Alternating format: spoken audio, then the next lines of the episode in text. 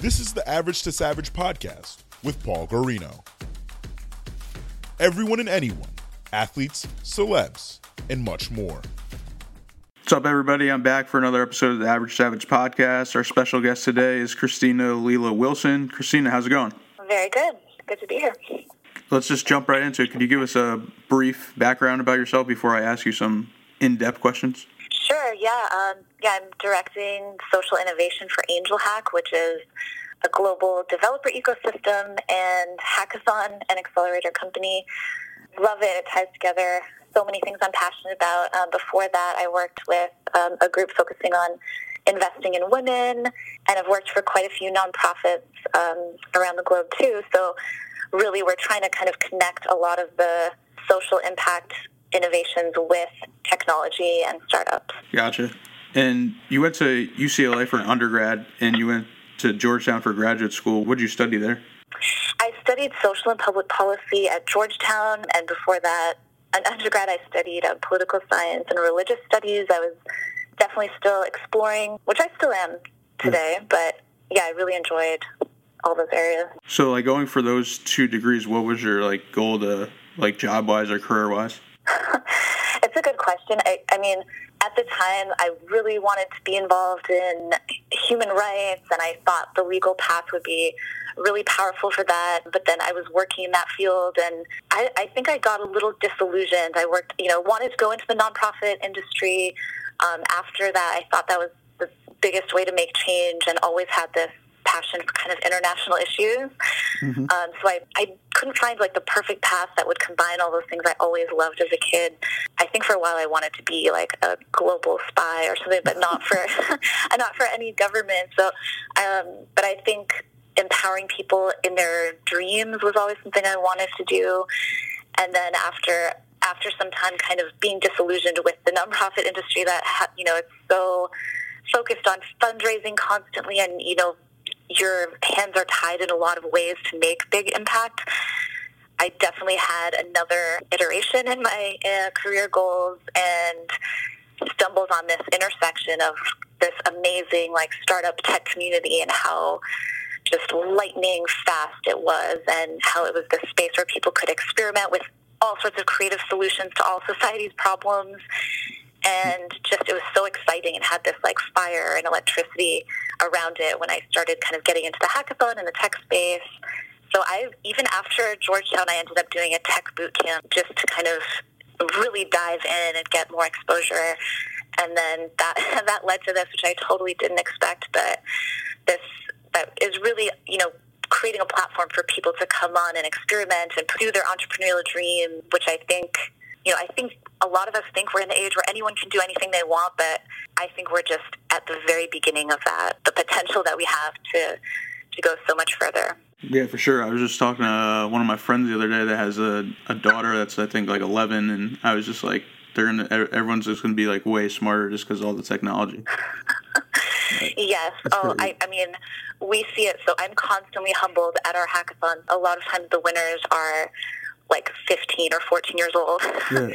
and they've literally like had so much experience. And i mean one of our winners the investors were all grilling him and he's he was 14 and they were like you know what are you going to do if if this thing you're presenting is actually successful? And you know and he was he had already sold two companies so he was way ahead of um, so i'm very excited you know when that generation, it, you know, the people that have had that passion to always learn have had resources humanity's never had before. Um, so I think we're in for some amazing surprises. Wait, wait, the 14 year old sold two companies? Yes. Right. Yeah, he, and he, he's a blockchain developer expert. He's just, he lives in California. I think he's been back in school now, like yeah. focusing on that. But a lot of the ones we talk to, they feel a little held back by school. Um, you know, we've definitely seen it all, and yeah. a lot of the ones internationally are from very poor backgrounds also, and it's just amazing to see mm-hmm. what they've done to be able to to, teach, to bring themselves the resources and how hard they've fought um, yeah. to always be learning. Yeah, for sure. Now going back to UCLA and, and Georgetown, so those are two notable schools. Like, what was the difference between like going to school on the West Coast and then coming back to the East Coast, and like was it a different like how different was the experiences and like the cultures there of like the colleges? I'm definitely I yeah, I grew up on the East Coast um, and spent a lot of time on the West Coast. So I always had a love of both, but I do think they're very different cultures. Um, I think for Georgetown, I, I was really missing this electricity that I felt on the East Coast around dream building and just, you know, people will move at such a fast pace and be ready to go work on an idea, you know, on social justice that was just contagious um, amongst all the people they would bring together. So I think I was very lit up by that. Um, I definitely loved UCLA. I loved the diversity at UCLA and I just got to be exposed to so many different things, but I was I was more in the political. I was like at the time I thought um, politics was going to be the avenue I wanted, you know, to take. And I went through a few phases of disillusionment. So, uh, but it was very good. It was good for all the all the good debates and exposure to, to different ideas. Yeah, yeah, definitely. And um, how did that all lead to you going to AngelHack or working for AngelHack? It was actually through I, I went through like the time that I was disillusioned with the nonprofit space, I really felt sad and I was like I just felt like wow this you know I it was sad to see so many of the paths I thought were to have all this avenue to do so much were kind of fading away. So I, I definitely went through a time of like confusion and uh, but I, I followed the things that I saw that were working, and I was with a group that was literally organizing hackathons um, on as a volunteer basis, and we would we would do them around global issues. Like we did one around Pakistan issues, and you know, Pakistan has some of the worst problems in the world for corruption and illiteracy. You know, um, all sorts of poverty issues. So many endless things, and we would do hackathons building solutions to some of the specific uh, problems, and it was amazing. Like ideas people built prototypes in a weekend were able to be implemented and impact millions of people's lives. And that, you know, I was doing that on the side while I was working for a nonprofit that was helping women in entrepreneurship. So it kind of started coming together, and then the AngelHack group was trying to, you know, expand globally, which to me, I was always so passionate about, you know, the global aspect. To me, it's it's like this beautiful part of American culture, like the the innovation. Um, that we do, you know, have this great respect for and the work ethic and that culture of uh, even around Silicon Valley, I always felt like, okay, the whole world needs this. And now in so many communities we see around the world, they're just going ahead, even in some areas like like for example, um, the Arab world has more more women than Silicon Valley involved in the, the mm-hmm. space. Like I think one one in three companies has a female founder. So it's it's amazing to see like the uh, really high levels of um, adoption and progress they're getting for innovation, startup investment, all of that. Like the the scene is just lighting up all over the world. Yeah, definitely. And uh, could you just give me like a brief summary of what AngelHack does? Sure, yeah. So we started really just as this weekend competition around tech and people would come together and you know focus on one problem or an industry and people would create their solutions work all day saturday. They were always overnight so people would sometimes stay up all night. And then sunday they would present to angel investors. And by monday at least one or a few of the teams would have investment to really experiment with their idea. So that was that was the initial model back in 2011. From there, we've really expanded on you know how do we keep a lot of these, a lot of this magic that is sparked at the hackathon to encourage them to test and launch an experiment? So now we have an accelerator that is 12 weeks long that will, you know, take at least one of the winning ideas and put it through that so it has that longer term support. But it's been really amazing to enter some parts of the world that didn't really have a very strong scene, and there's something very contagious about it. I, it's it's fun. It brings that fun feeling back to that space. Like you're working with such different people than you usually would. I mean, that used to be even Edison's invention factory was like bringing, you know, people you wouldn't typically work with, and that's when you get that fresh thinking outside the box at different ages, different backgrounds, everything. And so, you know, we've we've still evolved from there. Now we will run hackathons with partners around the world. Always, you know, with different themes. We do it for governments that are looking to support new innovations, or you know, people looking for specific solutions um, in an industry. And then we have this tour that does about 50 cities every year competition and then startup investment. Yeah, that's that's crazy. What's been some of your like favorite winners? oh wow, there is going to be tough. I mean, we've had one winner uh, two years ago that it's just kind of aimed at millennials, teaching them about really being smart with their money, managing their money, and investing. Yeah. Started in Spain, and it's just become so popular. Their growth is insane. The number of downloads they're getting, and we've had a few. We had one in Africa that I really loved that was getting people to invest in the environment. So you could mm-hmm. go on their platform and like literally invest in different parts of the African environment, and you know ultimately that's one of the best investments on how that pays off to every sector in the economy. We've had some where someone could, you know, in parts of the Middle East, they created something where women could report or get counseling or something for harassment or domestic violence or whatever, and it just uncovered this huge need because a lot of women couldn't talk to the police, they couldn't talk to their neighbors, they they literally couldn't mention anything, so it like huge shadow um, base that you know had no outlet before. So there's a lot of things like that that you know young girl wanted to build it, and you know it, it didn't require a lot of technology, but has such an amazing impact. Yeah. So are most of these um, like apps? Yeah, most of them are apps. Um, some web apps, some for the phone, but yeah, all all of our stuff is um, just tech enabled. Gotcha. So it's like kind of like changing their lifestyle almost with some of the apps, like in the foreign Definitely. countries. Yeah. yeah. So even I mean, with someone in Dubai made something around um, depression, you know, getting more access to wellness resources and mindfulness resources for so many of the people that are working there, separated from family. You know, there's just it's it's amazing because we we allow the the participants in each of the participating cities to kind of determine the problems that are they're the most passionate about. So um, it's a it's really it's fun to go see the demo days because you're seeing just such you know, fresh thinking around these problems that are just um, being ignored in a lot of ways. Like, I mean, even when you look at the UN Sustainable Development Goals of like, okay, these are the biggest problems humanity is going to have over the next 10 years, you don't see investment going towards a lot of you know a lot of those kind of problems globally.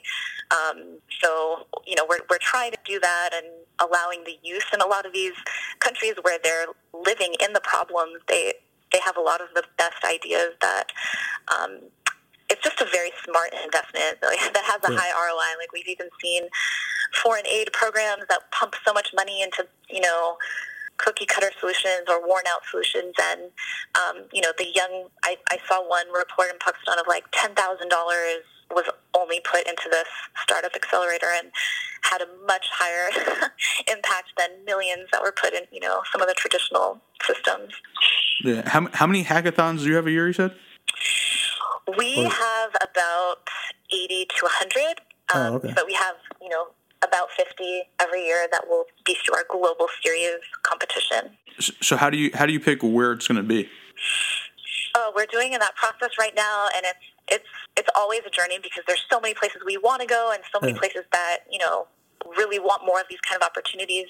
Uh, but we try to pick cities that will have that talent, you know, mm-hmm. really strong talent that is hungry for this opportunity. Like we also don't want to go to places that are so saturated with a million hackathons. We try to pick um, places that have that high potential and that also have partners. We love to work with local partners that also will kind of invest in, in them side by side with us. So, for example, like an accelerator in Kenya gives prizes out at our hackathons um, and mentors winning teams. And, you know, uh, we love to do that because it's not just a one-way exchange. It's really, um, you know, it's it's always been the West kind of teaching their ways to the world, but like it really is amazing to have this exchange of their wisdom, and um, we learn a lot from each of the each of the cultures that we encounter. Is there any is there any country that you really want to go to? I would love to. I mean, there's so many. Um, still that we haven't done. Like even Iran, I'm half Iranian. Yeah. I know this the scene there is so amazing. Like of the tech talent and people that are you know hungry for more support and opportunities. Um, so many. I mean, just Saudi, another one that we will probably go to this year. Um, I love going to places like that where uh, where we're trying to do some around women that you know haven't had as many opportunities in the Middle East. Um, but oh yeah, th- that list is is endless. There's you know so many new cities that get this emerging tech scene um, that just has that excitement factor. Yeah, didn't, didn't you say you, you lived in the Middle East or you travel there all the time or you live there part time? I haven't lived there, no, but um, for the, past few years, as we've been doing the program, spending a lot of time um, in the Middle East and yeah. Africa. That those are my two regions focusing on. Gotcha. So what what's it what's it like going over there all the time? It's it's very it's very exciting. I feel I feel like I just learned so much and encounter so much beauty and you know as a lot of the world is kind of becoming the same in the the modernization process um, I always look at it like, you know, this is also the competitive advantage of all these beautiful cultures that, um, you know, I don't want to diminish. So I go there and I've always been amazed, like even just in Dubai, like the, the scene around supporting innovation and the excitement about all the, you know, future visions and goals. It's just really contagious and, you know, the environment they're building for young change makers and young innovative thinkers is so exciting. Like, I mean, I just went to the huge government-funded area that was all about youth learning in such a such an exciting, innovative way, um, where they could play with so many new tech tools. And I mean, even I walked into this cafe that was the most beautifully designed cafe I've ever been to, and every they they said it was all designed by under 14 year olds. yeah. um, so, you know, places like that, and then seeing like subcultures in um, places like Nigeria or Afghanistan, like all this, there's a movement in Afghanistan of reverse brain drain. You know, the youth, the movement has always been to leave the country um, in a lot of the world as soon as they get good education or opportunity. So the best minds that are the most likely to evolve their societies are leaving. Uh, but this movement was like bringing all these amazing young people that you know, had incredible educations. They all could get jobs in Europe or the U.S. and they're living in Afghanistan and they're just building these incredible um, places to you know provide support for the young innovators and um, seeing seeing things like that is always really exciting. Yeah, it's crazy. I feel like I'm going on a world tour just talking to you. no, it's beautiful. I know. I wish I could like publish a book of all the, um, you know, these emerging scenes that we encounter um, of all over the world. I mean, I'm always, you know, my my coworkers are telling me stories from all over Asia and, um, you know, South America. All it's just endless. Do, do you guys ever um, do videos and stuff like vlogs or anything like that? We do, yeah. Well, like we have even the AngelHack Instagram that will yeah. some of us will do takeovers and do kind of stories going through um, some of these emerging tech hubs. So that might be an interesting place to see some of it. But I, I hope we do put some more, you know, in a uh, other platforms just to you know tell some of the stories. I think it's it's beautiful to to really see that. It just gives me so much hope because I think you know we've had conflict amplified in media in so many ways, and people feel feel enmity. Um, but then, you know, always seeing around the world, wow, like the average person all kind of wants the same thing. They all like want to build this beautiful future, mm-hmm. and they have more in common with each other than with a lot of governments. you know, so um, it's it's it's nice to see this like community, and especially in the the tech startup world, they all have that kind of forward thinking attitude of um, even like the open source movement. We see that at so many of our hackathons. Like so, some of the teams that win and have get opportunities, they they make all their technology open. They don't even care about getting credit. Like they're just like, oh, we just want to contribute to this, these causes. So, um, you know, seeing seeing all of that gives us a lot of hope for the future. yeah, yeah, that's awesome. And you guys, you guys do stuff in the U.S. too, right? Yes, definitely. Yeah, we'll have at least five hackathons or around that in the U.S. Um, this year. Gotcha. And uh, jumping into like women in tech, what what have you seen? Like, have you seen like women grow in business and tech over the I don't know past few years? I guess you say. Yeah, yeah. I think um, I think it's definitely an exciting time. We always start thinking about. Um, I mean, I, I hear a lot of people in the U.S. talk about the the gaps in opportunity, and I think it's true. I think I saw the most recent report was like still two percent of VC funding was going to women. Um, so, you know, and globally, I think when you see the numbers globally, I saw a report that was saying like two thirds of the world's, world's working hours are from women, but they only have 10% of global income, which is insane to think about because so many of the lowest billion uh, in poverty are women. So I think in a lot of the world, it's interesting, like where they don't have, they weren't raised in that way that technology was a path for men. Um, mm-hmm. In a lot of the world, like women are equal in the field of technology or um, even having a higher number of women. Um, so it's, it's amazing. We'll go like a lot of the Middle East, we bring the experts to teach the hackathon attendees about AI, and it would be a woman. Uh, you know, um, a lot of the time it was um, really awesome to see. But I think I think we are entering that state. Like, there's a lot more interest in investing in women because they're performing really well as entrepreneurs um, when they're looking at the numbers. And I, it's it's crazy because I think we're still we're not even at the place like we we think we're the most advanced gender wise society, but I don't think we're even at the place of of a lot of ancient cultures. yeah. um, like even the old Iranian culture had women were considered the, some of the greatest advisors. So all the businessmen and commanders of military and kings would have female advisors, and I, it's exciting because I think we are getting to that place again where it's it's really being valued. Um, even at the hackathons that we had focusing on women's issues in a lot of the world, a lot of men came and they're like, "This is you know a really important issue for our society," and they're all thinking about their daughters. Um, so yeah, I think I think we're seeing just really exciting signs and signals of how that how that all of that is going to change um, all over the world. Yeah, and in, in your opinion, how do you think it's going to like change in say five to ten years? I think um, it looks. I mean, if the trend will continue, that you know, the number of um, people getting some investment will rise, and and I I don't like to just think of investment numbers because I, I do think that model is kind of broken, and we've kind of still been exporting it and people have been trying to copy it around the world. But I think that, you know, looking at the trends of democratizing access to capital so that average people can experiment. Because I, I mean, for me, it's not just women; it's yeah. uh, poor people. Like you know, poor people that are have less money have had such a small real chance at getting their ideas experimented in. But then we also know that they do such an amazing job. Like if you look at some of the most amazing, successful innovators, like came from real, you know, tough backgrounds. And so I'm always thinking like it's it's just sad that um, we're still not at that place where if someone has a great idea, no matter where they are, they can at least get some experimentation. And I think as you know, even things like um, I'm seeing a lot of these funds coming out that you don't need to be an accredited investor, and um, like the 22x fund that links with 500 startups.